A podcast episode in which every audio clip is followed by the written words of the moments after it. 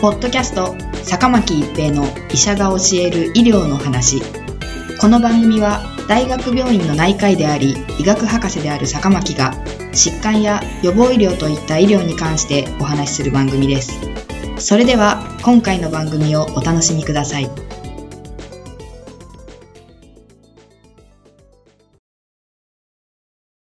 皆さんこんにちは、坂巻一平です。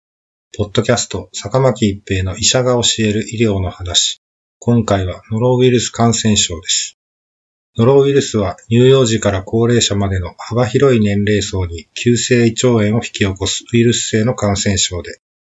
長期免疫が成立しないため何度もかかります。年間を通して発生しますが、主に冬場、11月頃から流行が始まり、12から2月にピークを迎えます。ノロウイルスは感染力が非常に強く、また乾燥にも強く、少量のウイルス10個から100個でも感染発症すると言われています。医療機関でできる検査としては、ノロウイルス抗原検査があります。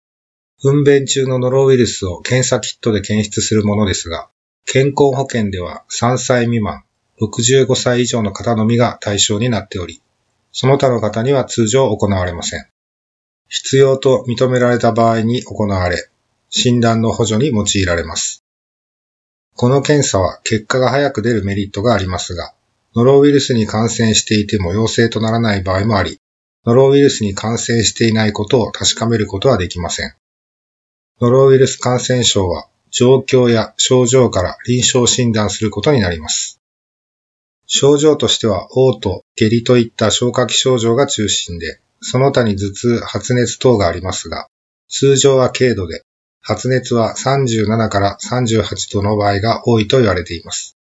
潜伏期間は24から48時間で、発症後1から2日で治癒すると言われています。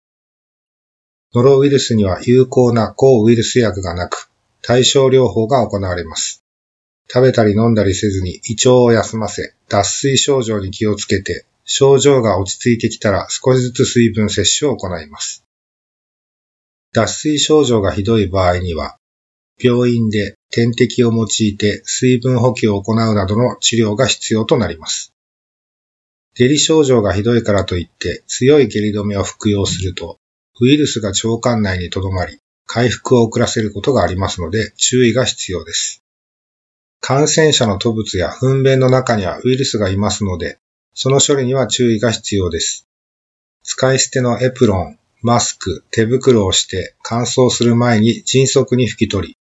次亜塩素酸ナトリウムでの消毒が必要です。ノロウイルスは通常のアルコール消毒では出活しないと言われています。ノロウイルスは乾燥するとウイルスが空気中に漂い、それが口に入ることで感染します。そのため、乾燥前に迅速に処理することが重要です。消毒に用いる次亜塩素酸は、ご家庭では家庭用の次亜塩素酸ナトリウムを含む塩素系漂白剤でも代用できますが、使用上の注意をよく読んで使用するようにしてください。トイレでは使用後に特に便座を消毒することが重要です。予防としては手洗いが最も重要です。ノロウイルスに対しては通常使用する手指消毒剤は効果がなく、石鹸と流水で30秒以上の手洗いが必要と言われています。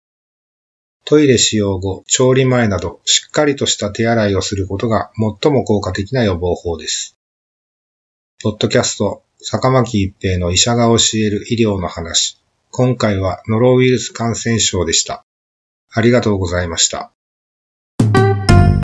ポッドキャスト坂巻一平の医者が教える医療の話今回の番組はいかがでしたか？次回の番組もお楽しみに。